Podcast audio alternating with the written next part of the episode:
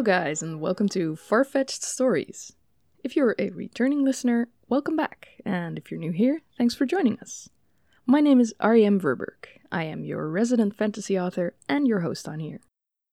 Last week, in episode 7 of The Raven's Toll, we learned some of Zori's secrets. Today, in episode 8, we find ourselves in a battle that will put relationships to the test and make the Raven cross a bridge he can never uncross.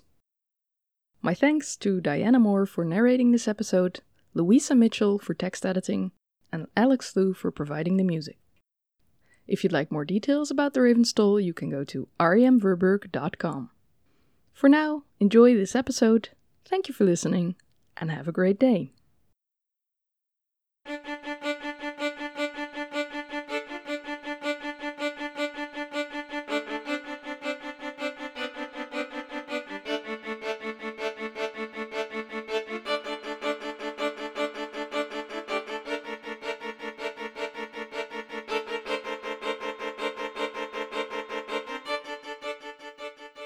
The Raven's Toll, Episode 8 A Perfect Storm. He ran through the trees. Kurast, where are you? The raven didn't think the commander could hear him. He could barely hear himself over the screams and clangs of weapons. The Utils had never stood a chance. Reem was a nation of hardened soldiers, many of them trained from childhood.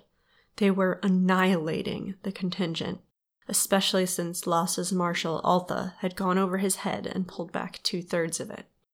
She'd moved the career soldiers with their superior weapons towards the other Zornan contingents up north.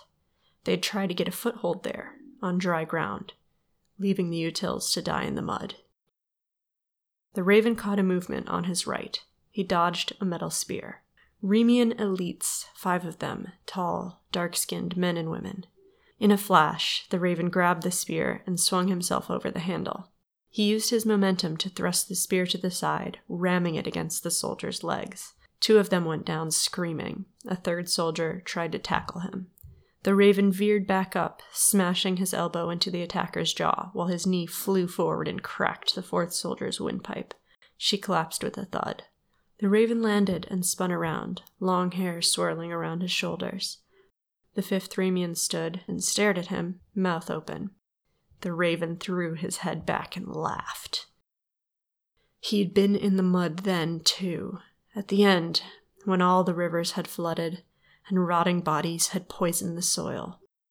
He'd plowed through the stinking, softening earth, a feeling of dread in his stomach, calling on friends that would never respond again. He'd heard the same sounds then as he did now the screams of people sustaining wounds beyond their worst nightmares.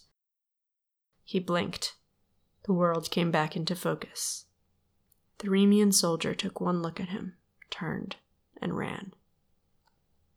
The raven kept going, making his way through clumps of fighting soldiers. The ground was littered with bodies, lying between the spindly trees. Here on the edge between the forest and the marshes, it had been easy for the Remians to use the terrain to fight off the much larger Zornan force. In fact, they'd done it so well they'd failed to notice that the better part of the army was not retreating, but moving north for a second attack. The remaining troops had been given some mag fueled explosives to create the illusion of resistance. Krut particles hung in the air like a thick fog. TA!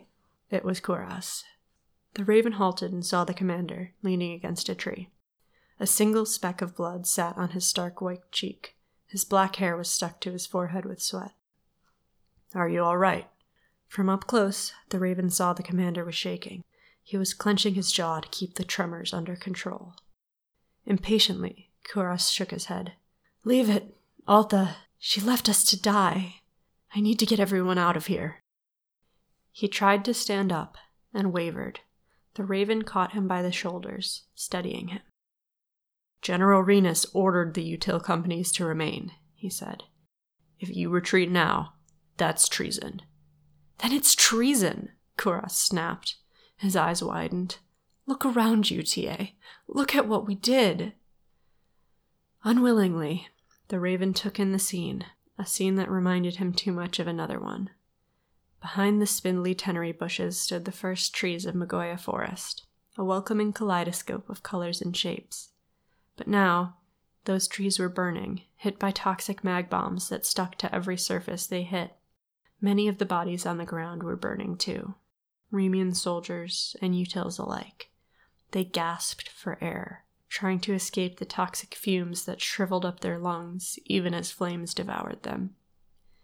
The Covenant did this, Kuras whispered. I have to stop them, TA. I have to stop us. The raven breathed heavily, unable to look away from the smoldering, dying soldiers. For a moment he was gripped in the past's iron hand, trapped in an endless cycle of pain. TA. His head snapped up. Yes, you're right. We must stop this.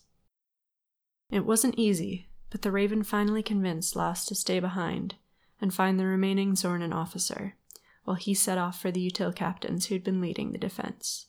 Driven away from the toxic smoke back into the melee, they were now surrounded by Remian forces. The Raven had to fight his way through to them.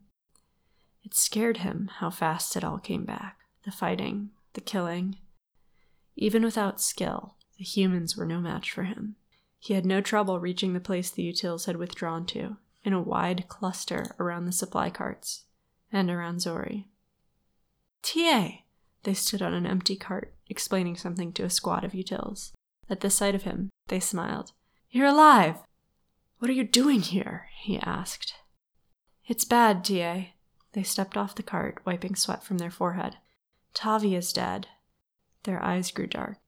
It was a setup. The vanguard left us here to die. Laos planned this all out. Around them, small squads were trying to hold the last defense line. Nikas stumbled out into the safe stone, bleeding from a head wound. We need more bombs, he yelled. The raven looked from Nikas to Zori. What's this? Why are the servants fighting? Zori caught Nikas, who was wavering. If you thought we'd leave our friends, you are mistaken, they said. You told me to be a leader. Well, I'm leading. If Laos wants us dead, at least we'll die together. Zori. His tone was so stern, they startled and almost dropped Nikas. The raven caught the wounded footman and gently set him down. None of this is Laos's fault, he said. Listen to me. Laos is trying to get you out of here. Zori ignored him and started grabbing spears from another supply cart. They were regular ones. The mag infused spears had all gone with Altha. Zori! They turned around to face him. The squad captain ran up, saluting. Zori gave him spears without breaking eye contact. I trusted you, they said slowly. I trusted you, and he still sacrificed us. Consider my promise withdrawn.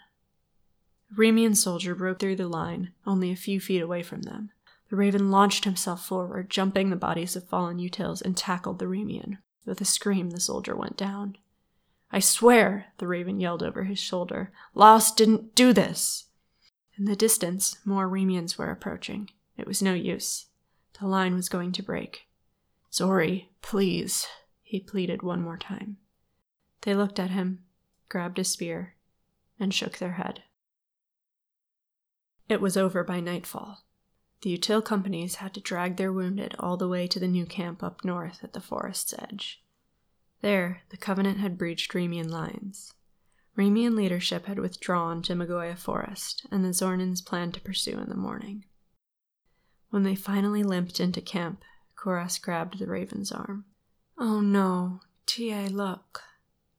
The devastation here was even greater. Whole chunks of forest were missing, as if great beasts had sunken their teeth into it. Many of the remaining trees were deformed, unnatural looking black substance clinging to their trunks.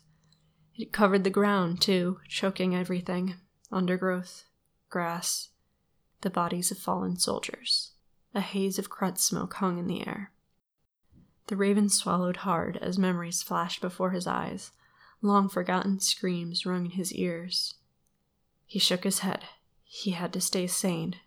Kuras needed him now. General Renus was already waiting in the big command tent in the middle of the camp. The commanders of the other contingents had joined them, as well as Altha and Laos's officers. They all sat on one side of a big table at the back of the tent. Renus made them stand on the other side, two islands in a sea of carpet, with guards lining the walls around them. Commander Laos, Master TA, Renus began, let us not dwell on formalities. Today, our great covenant of the White Sun celebrated a victory, but no thanks to you. Kuras drew himself up, trembling slightly. He was in a bad state, exhausted and affected by the toxic gas he'd inhaled while organizing the retreat. I accept full responsibility for the actions of my contingent, sir, he said. And yet the only sensible action was taken by your marshal. Kuras clenched his hands. There has been some miscommunication. Altha tensed in her chair. Kuras continued, his voice increasingly strenuous. I admit that Altha's withdrawal of our main force took me by surprise, he wavered. Once again, I accept full responsibility. But since her withdrawal put me in an indefensible position, I thought it best to retreat. Renus leaned forwards. Were you not aware, Commander Laos, of your standing order not to cede the ground we had gained in the morning? Or did you commit treason on purpose? Something dangerous flickered in Renus's eyes. The raven felt Kuras's anger flare up. Calm, he thought. Calm. Before he knew it, the skill brushed Laos's skin like a fingertip, and the commander relaxed visibly. The raven tried to rein it in, but it was already slithering across the room towards General Renus. The general froze and shook his head, befuddled. I will accept the consequences for my actions, sir, Kuras said. Renus slowly turned his head towards Kuras, as if he'd momentarily forgotten the commander. It is important, he said, that we stay calm and keep a united front.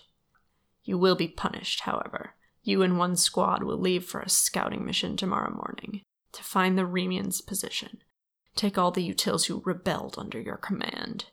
He sighed and reached for his wine. It's a dangerous mission. Perhaps you'll find them. Perhaps you'll perish. Either outcome will make my life easier. He took a big gulp of wine and slumped in his chair. Dismissed. When they left the tent, the raven practically had to carry Kuras. They walked in silence until they'd reached the commander's own tent, far away from listening ears. Kuras stopped in the doorway, twilight playing over his haunted face. All right, TA, he whispered urgently. You wanted me to make a decision. Well, here it is. He swallowed hard. We set out tomorrow morning, but if we do find the Remian leadership, we. we negotiate peace with them. The raven raised an eyebrow. And turn our backs on Renus. You realize you're forfeiting your life. Kuras shut his eyes. It's the only way. I don't want any more destruction. If it takes my life to accomplish that, it's worth it. He took a deep, shaky breath. Are you with me? A slow, incredulous joy spread through the raven's limbs. He put a hand on Kuras's shoulder. I'm with you, he said. Good, Kuras nodded. I'll start he stopped mid sentence. His eyes rolled back, and before the raven could catch him, he dropped, unconscious, to the floor.